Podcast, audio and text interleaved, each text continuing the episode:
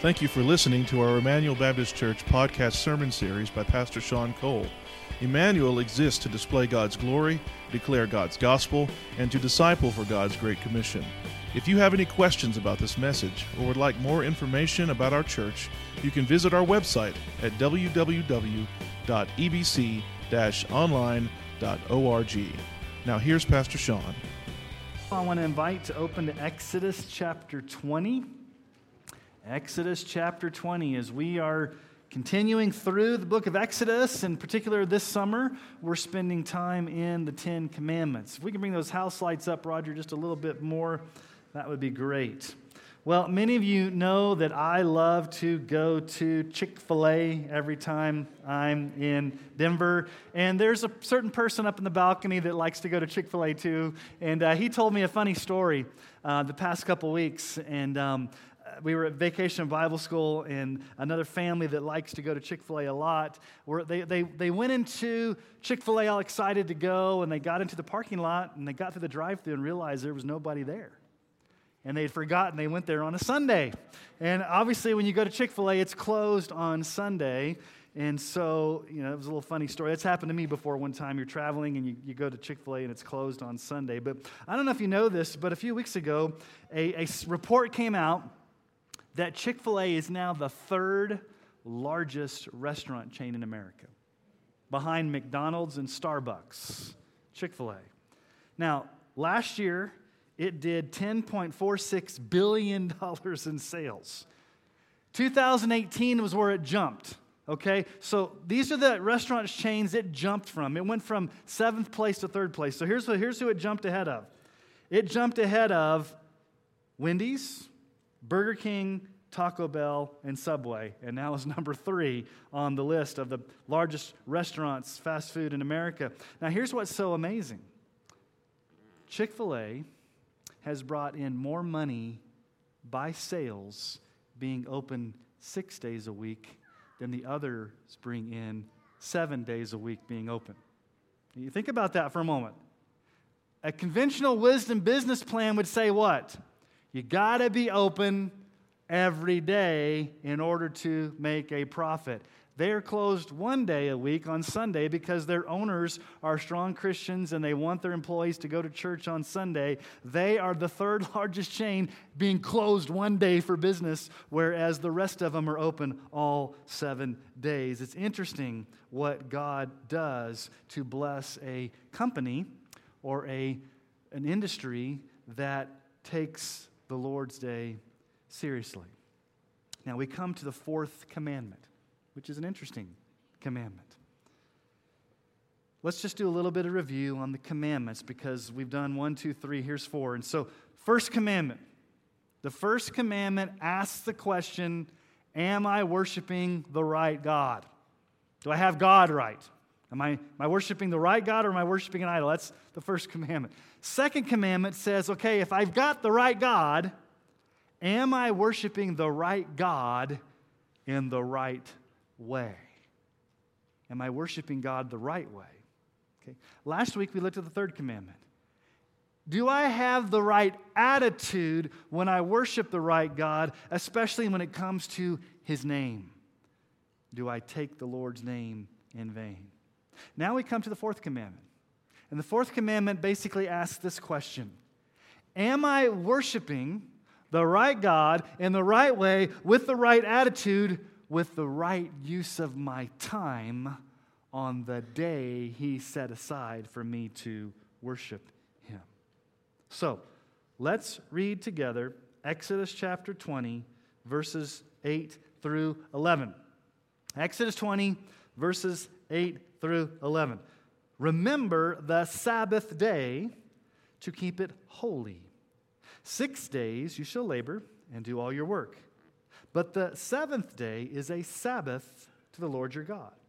On it you shall not do any work, you or your son or your daughter, your male servant or your female servant, or your livestock or the sojourner who's within your gates. For in six days the Lord made heaven and earth, the sea, and all that's in them, and rested on the seventh day. Therefore, the Lord blessed the Sabbath day and made it holy. So, for this morning, because this is a confusing commandment, the fourth commandment's a little confusing, I want to ask three questions related to the Sabbath. What, what's this all about? So, here's question number one. The first question What's the importance of keeping the Sabbath? Now, you may notice that this is the longest commandment. Out of all the Ten Commandments, it's the longest, and it's referred to more than any other commandment in the Old Testament. You go back and you read the old Old Testament, they refer more to the Sabbath than any of the other nine of the Ten Commandments. So it's the longest and it's the most referred to. So let's just attempt to answer the importance of what the Sabbath was for ancient Israel as we look at these issues. And so, first, what's the foundation for the Sabbath? Under this big category, why is it important? What's the foundation? Well, you have to go to the very end of the command to find out the foundation. You have to work backwards. So look at verse 11. God gives the foundation. God, God roots why we celebrate the Sabbath. In six days, the Lord made heaven and earth, the sea, and all that's in them, and rested on the seventh day. Therefore, the Lord blessed the Sabbath day and made it holy. It goes all the way back to creation. That's the foundation for the Sabbath. It goes back to creation. Okay, so in Genesis 1, verse 31, into chapter 2, verses 1 through 3, here's what it says God saw everything that he had made, and behold, it was very good. And there was evening, there was morning, the sixth day. Thus the heavens and earth were finished, and all the host of them. And on the seventh day, God finished his work that he had done, and he rested on the seventh day from all his work that he had done. So God blessed the seventh day and made it holy because on it God rested from all his work that he had done in creation. Now, at the end of creation, God saw that it was very good. He rejoiced in what he had created. And God rested because he was tired, right?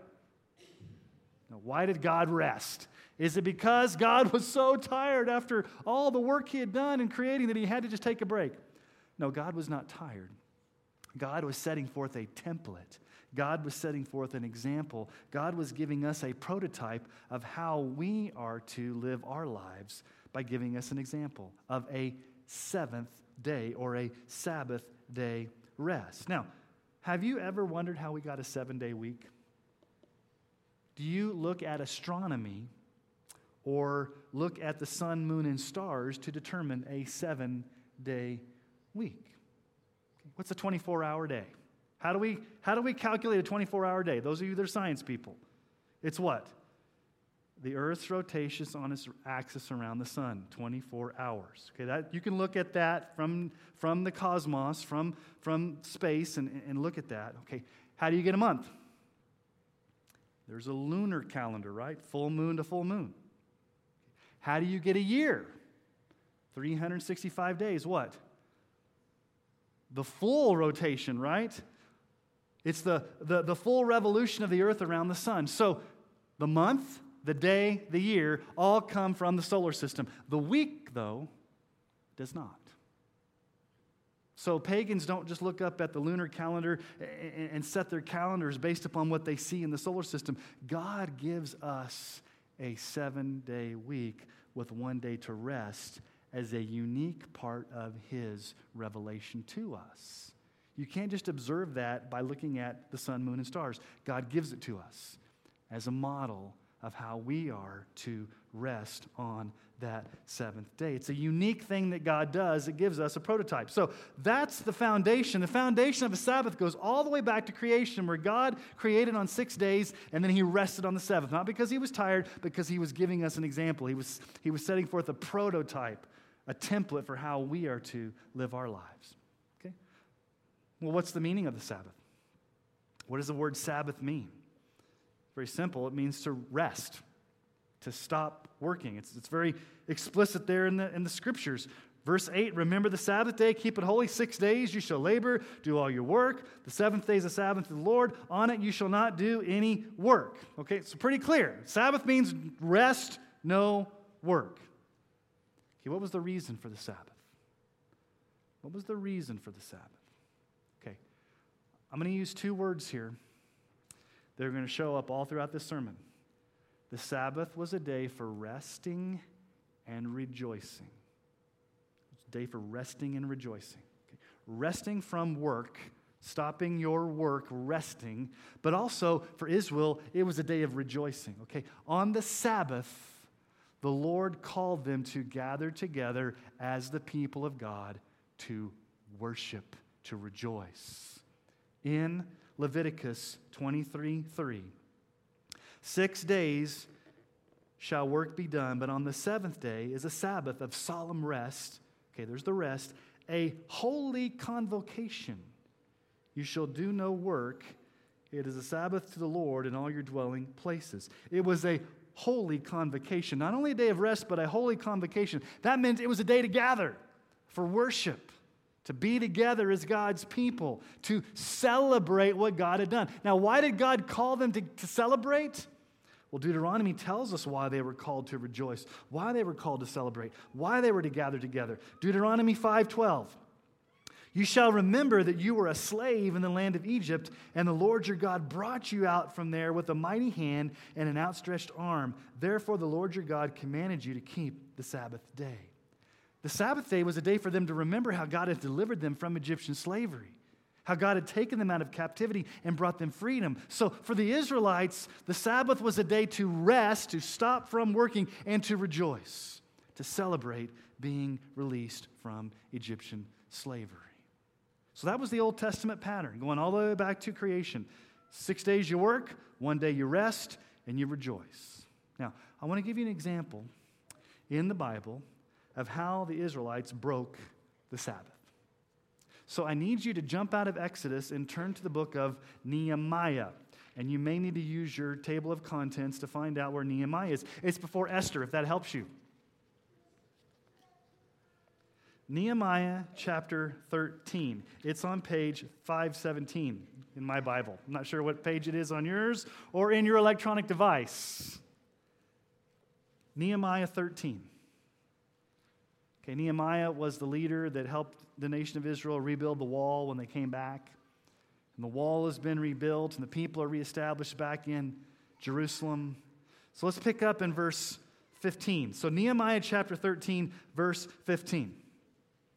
And this is Nehemiah speaking first person. In those days, I saw in Judah people treading wine presses on the Sabbath and bringing in heaps of grain and loading them on donkeys and also wine, grapes, figs, and all kinds of loads, which they brought into Jerusalem on the Sabbath day. And I warned them on the day when they sold food. Tyrians also, who lived in the city, brought in fish and all kinds of goods and sold them on the Sabbath to the people of Judah in Jerusalem itself. Then I confronted the nobles of Judah and said to them, What is this evil thing that you're doing, profaning the Sabbath day? Did not your fathers act in this way? And did not our God bring all this disaster on us and on this city? Now you're bringing more wrath on Israel by profaning the Sabbath. As soon as it began to grow dark at the gates of Jerusalem before the Sabbath, I commanded that the doors be shut gave orders that they should not be open until after the Sabbath, and I stationed some of my servants at the gates that no load might be brought in on the Sabbath day. Then the merchants and sellers of all kinds of wares lodged outside Jerusalem.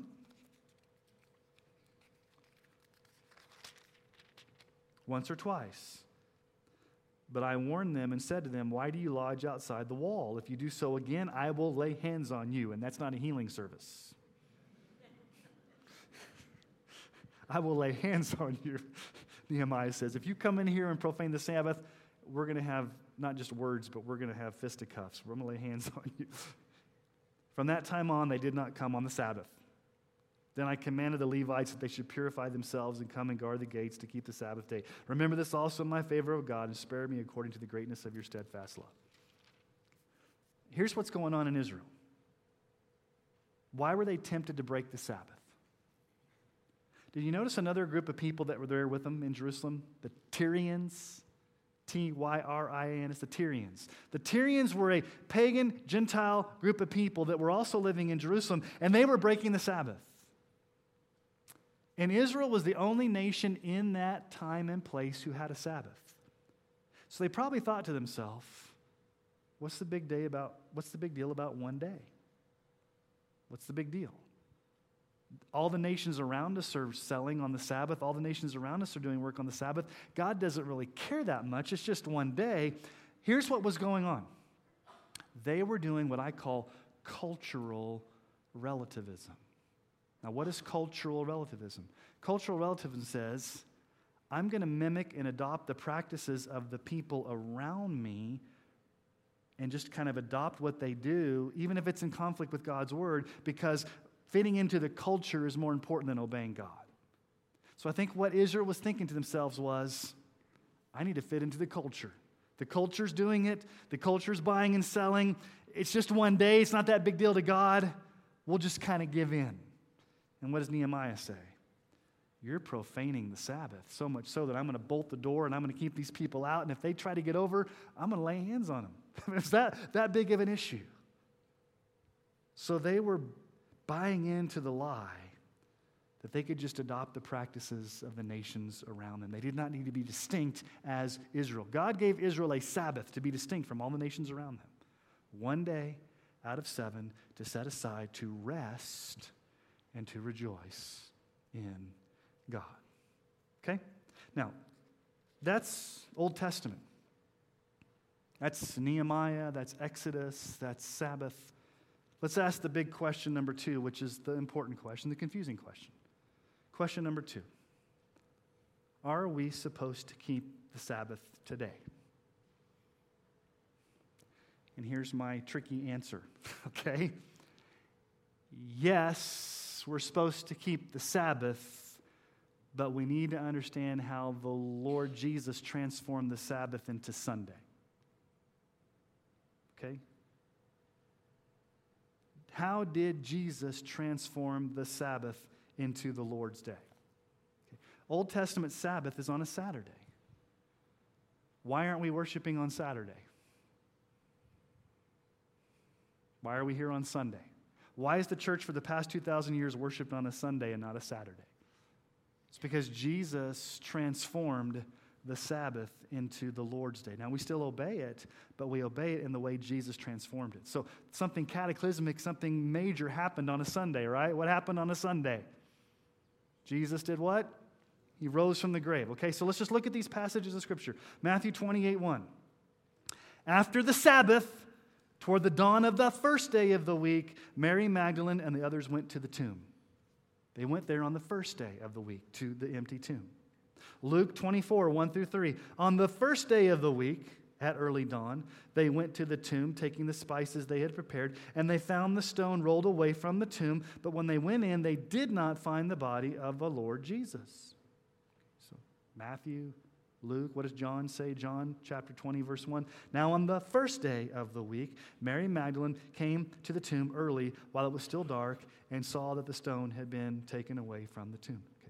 All the Gospels teach Jesus rose from the grave on what day? Sunday. Okay. Early church. What was the day of Pentecost? The day of Pentecost was a Sunday. Acts 2 1, when the day of Pentecost arrived, they were all together in one place. If you go back to Leviticus 23, you will find out that the day of Pentecost is the day after the Sabbath.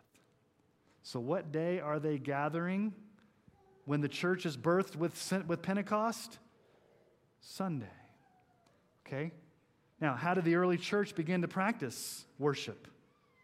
So the early church begins to move from Saturday to Sunday because of the resurrection, because of Pentecost. In Acts chapter 20, verse 7, Paul says on the first day of the week, when we were gathered together to break bread, Paul talked with them, intending to depart on the next day, and he prolonged his speech until midnight on the first day of the week. They're gathered there, Paul's preaching, they're celebrating the Lord's Supper. It's the first day of the week. The early church in Acts begins to shift the day of worship to Sunday. Then Paul says in 1 Corinthians 16, 1 through 2, now, concerning the collection for the saints, as I directed the churches of Galatia, so you're also to do, on the first day of every week, each of you is to put something aside and store it up as he may prosper, so that there will be no collecting when I come. On the first day of the week, when you gather for church, take an offering. Okay. So, Jesus rose from the dead on a Sunday.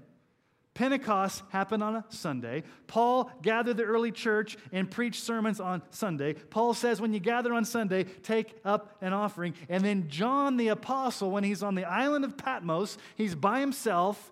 He's there on a Sunday when he receives the revelation. Revelation 1:10 I was in the spirit on the Lord's day and I heard behind me a loud voice like a trumpet. By the time we get to John, the last apostle, it's no longer called the Sabbath, it's called the Lord's Day. So, why do we as Christians worship on Sunday, the Lord's Day, and not Saturday, the Sabbath? It's because Jesus transformed it. He rose from the dead on a Sunday. Pentecost happened on a Sunday. The early church worshiped on Sunday. And then you can look at church history. It's just how it's been because Jesus, as Lord of Lords, transformed the Sabbath. So, are we still supposed to keep the Sabbath today? Yes, in a sense that we understand that it's the Lord's Day, Sunday morning, that we're to rest and rejoice. So, third question, practical question this morning. So, the first question what's the importance of the Sabbath? We'll go back and look at that in Exodus and Leviticus, and, and we look at Nehemiah. Okay, are we supposed to observe it today? Yes, in the sense that it's the Lord's Day, it's Sunday. So, here's the practical question. Question number three how, how are we, to, are we supposed to faithfully observe the Lord's Day? How are we to do it today? Okay? We're not under the Old Testament, so how are we supposed to do it today? Well, let's talk about these two truths that we've been talking about so far. It's a day for what? Resting and rejoicing. Let's just look at the first. How do we celebrate Sunday today? First of all, the Lord's Day is a day for rest. It's a day for rest. Mark 2 27. Jesus said to them, The Sabbath was made for man, not man for the Sabbath. God's given the Sabbath to you for you, for yours and mine's benefit. Now, we don't want to be legalistic here. But we also don't want to avoid the fact that we just treat Sunday like any other day of the week. We can be guilty of turning into what God says is a holy, sacred day into just any other day of the week. And we can be prone to materialism and workaholism. And we need to be careful that we don't make absolute statements about Sunday and we guard against some legalism here. So let's ask some questions. Okay, what about sports? Is it a sin for you this afternoon to go play football in your backyard after church? Is it a sin for you to go play video games or to you to go out to eat or you to go to Walmart? I broke the Sabbath this morning, technically, because I had to go to Walmart and buy something for lunch. Am I breaking the Sabbath by going to Walmart on a Sunday? Okay, we need to be we, we don't want to give into legalism and say, overall, it's a day of rest. But the general principle is, is, that, is that we want to just set it aside for God. Okay, what about works of necessity? In this town, that's a big deal. What happens if you work at the prison and you can't be here on Sunday morning? Or what happens if you work in, in the health industry or you work at any job that requires you to have to be out of church on Sunday? How do you deal with that? Are you, quote unquote, breaking the Sabbath if you have to work? Jesus said in Luke 14 5, which of you, having a son or an ox that has fallen into a well on the Sabbath day, will not immediately pull him out? Okay, so if you're, you're walking by and your son falls in a well, it's a Sabbath day. We better leave him there until the next day. He could drown because I'm, I really I can't go in there and help him. Okay. Sometimes you have to do works of necessity in order to save a life, provide for your family. This, is, this, this gets to be a very difficult, touchy subject, okay? So what's my pastoral encouragement to you if you have to work on Sunday? I mean, I can stand up here and say, get another job. That's, that's really kind. What I would say is this if at all possible, the first thing I would do is ask if you could get a shift if you have to work on Sunday that at least allows you to have Sunday morning free and then maybe go in at 12:30 or 1. Okay. Or pray about the possibility of switching shifts. Here's the general principle. This, this is what I would say to you. You're not sinning if you work on Sundays, but I would say this if there's any way possible, by God's grace, that you could have another job, pray diligently for that because you don't want to get into a lifelong habit of missing out on church. If you're in a pattern where you're missing Sunday mornings for long periods of time and you're being out of fellowship with God's people, that is not a good situation. So, in general, it's a day of rest. Because here's the point we just need to stop and recharge. Do you guys realize how ragged our culture makes you run in a week? Some of you guys tell me your weekly schedule, and I just get exhausted hearing about it because I know how exhausting my schedule is. You sometimes just need a day off to rest. Let me give you two books that are very helpful. Okay, one's for men and one's for women. They're written by a husband and wife. If you have a hectic lifestyle where you're running ragged and, and, and you're, you're, just going crazy, you're a workaholic, you have a hard time taking a day off, the first one is by David Murray. It's called Reset. Reset. Living a grace paced life in a burnout culture. Reset. You can find this on Amazon. Living a grace paced life in a burnout culture. Reset. The second book is for women. It's written by his wife. It's called Refresh. Refresh. Embracing a grace paced life in a world of endless demands. It's written to busy, do it all women, offering a practical advice for women. Okay? So, in general, the Lord's Day is a day for resting from work, if at all possible. But number two, the Lord's day is for rejoicing together as the gathered church. Question to ask you and your family How do you view Sunday mornings? There's two ways you can view Sunday morning. We get to go to church. That's one way. Or I have to squeeze church into my schedule. See the two attitudes towards Sunday morning? I get to go to church, or I got to squeeze it into my schedule. So let me give you some suggestions on how you can approach Sunday morning. This is a repeat of a sermon I did back when we talked about Exodus 16. So if you've heard this before, it's like Sean's repeating himself. Yes, I am, because we need to hear it again. Okay? So, three things to think about. First, how are you preparing for the Lord's day. How are you getting ready Monday through Saturday for this day?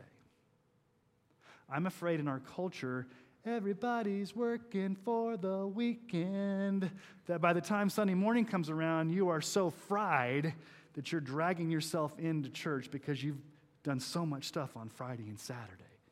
How are you preparing yourself and your family for Sunday morning? How are you preparing Saturday night? How are you getting in a frame of mind when you come into this place? Are, are you prayerful? Are you prepared? Are you ready to engage? It takes some preparation to be ready for Sunday morning. Okay, second, how are you participating on the Lord's Day? So when you get here, you've made preparations before you get here. Once you get here, how are you participating? How are you engaging? How are you worshiping? I read this earlier Hebrews 10 24 and 25. Let us consider how to stir up one another to love and good works, not neglecting to meet together, as is the habit of some, but encouraging one another, and all the more as you see the day drawing near. When you are here, are you fully engaged? Is your mind prepared to sing? Are you engaged and ready to hear the sermon? Are you, are you ready to, to hear from God? Are you, are, are you so frazzled from the weekend that you come in here and that you're just kind of going through the motions? Are, are you preparing? Are you participating? And then, third, how are your priorities surrounding the Lord's Day? Bill Gates said this in an interview in Time magazine. Bill Gates, the president of Microsoft. He says, just in terms of allocation of time resources, religion is not very efficient. There's a lot more I could be doing on Sunday morning. There's a lot more you could be doing on Sunday morning. If you wanted to be practical, if you wanted to be efficient, if you wanted to do things on your schedule, there's a lot of things you could be doing on Sunday morning. And this is where I'm going to step on toes a little bit, and I've done it before, so I'll do it again. We need to be very, very careful that we guard against the idol, and I'm going to call it an idol, of team sports and travel teams that take you out of church for extended periods of time. I'm afraid we're raising an entire generation of young people that are taught to be self centered. That the world revolves around me and my desires instead of teaching them to come and serve in a church and be part of a church family and realize the importance of their church family. Now, again, I don't want to be legalistic about this, but I am saying that it can, it could become a major obstacle in your life to fully engaging in the life of the church. So, are you preparing? Are you participating? And how are you prioritizing? But let's talk about the real meaning of the Sabbath. What ultimately is the meaning of the Sabbath? Is it six days and don't work? Is it a day to rest and rejoice in what God has done by gathering together? Yes, it's all those things, but here's, a, here's the ultimate of what the Sabbath is. The Sabbath points us to rest and rejoice in the finished work of Christ. Jesus talks about the work he came to do in order to obey the will of his Father. John 4:34 Jesus said to them, "My food is to do the will of him who sent me and to accomplish his work." Jesus came to do work. John 17, 4 through 5. I glorified you on earth, having accomplished the work that you gave me to do. And now, Father, glorify me in your own presence with the glory that I had with you before the world existed. Jesus came to finish his work. What was the ultimate work he came to finish? Dying on the cross for our sins. What did he cry out on the cross? It is halfway done. It is finished. Jesus did all the work necessary to save you and me from our sins. He bought our redemption, He bought our forgiveness, He died in our place, He took all of the punishment that we deserved. And so when the New Testament speaks of a Sabbath rest, it's speaking more of a spiritual rest we receive by trusting in Christ and what He did for us. You see, you don't work for your salvation, Jesus did all the work. You rest in what Christ accomplished for you. Hebrews 4 9 through 10 says this So then, there remains a Sabbath rest for the people of God. For whoever has entered God's rest has also rested from his works as God did from his. When the writer of Hebrews uses the word Sabbath rest, it means a joyful celebration of worship in heaven. So when the Bible talks in the New Testament about a Sabbath rest awaiting us, it's talking ultimately about the rest we will receive when we get to heaven we will ultimately rest and rejoice in Jesus when we get to heaven. It will be an ultimate rest from all of our labors. But then he also says there that those who have rested from their works. How are you saved? By resting or by working? Do you work for your salvation or do you rest in what Jesus did? Ephesians 2 8 and 9. For by grace you've been saved through faith, and this is not your own doing, it's the gift of God, not a result of works, so that no one may boast.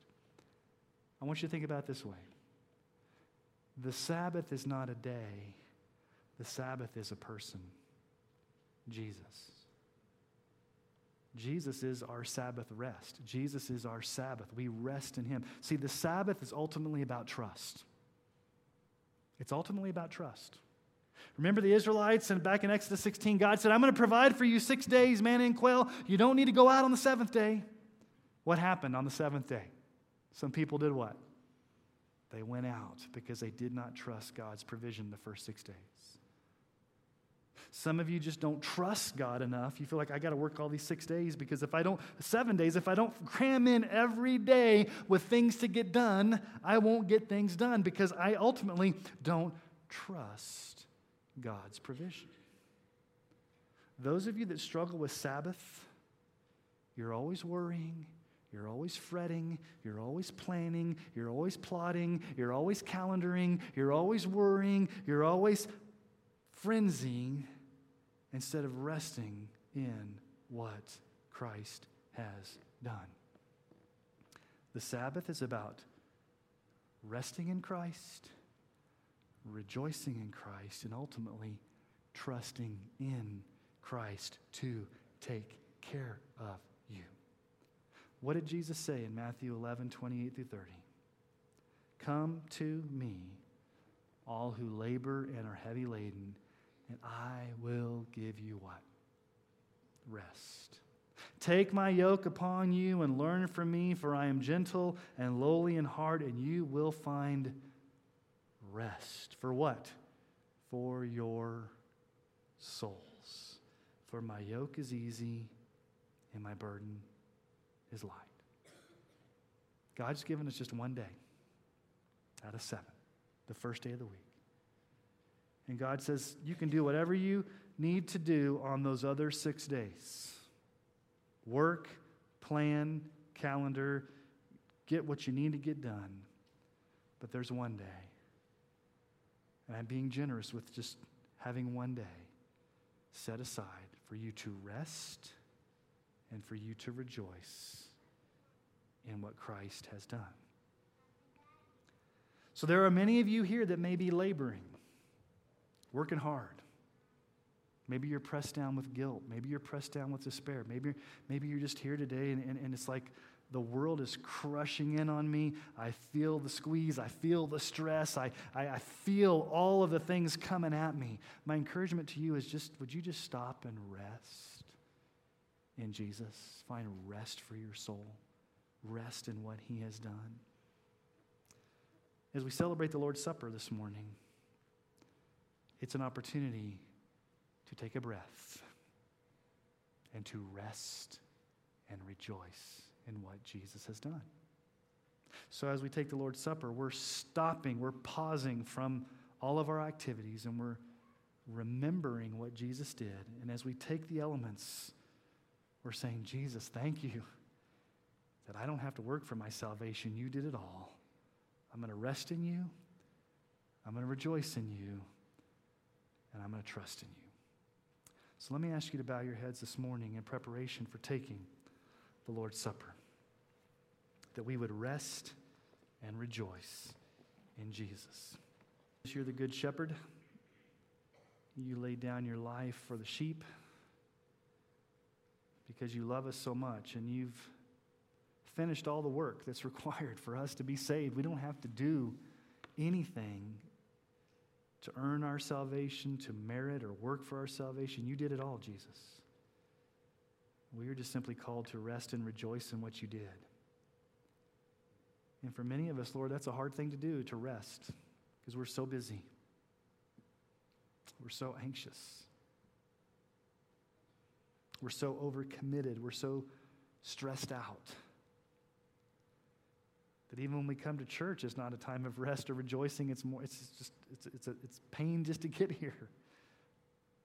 Lord, would you work in our hearts to help us to celebrate the Lord's Day, the first day of the week, as a day of rest and a day of rejoicing. Ultimately, because Jesus, you are our Sabbath. It's with you that we find rest for our souls. We come to you if we're heavy laden and we're, and we're, we're broken down with guilt, we're broken down with sin, we're, we're burdened. We come to you and we find rest for our souls because your burden is easy. So thank you, Jesus, for being our Savior. Thank you for being our shepherd. Thank you for being our rest. We look forward to that final day of rest when we get to heaven, the ultimate time of rest and rejoicing. And until that time, we remember you in the Lord's Supper and what you've done for us, Jesus. It's in your name that we pray. Amen.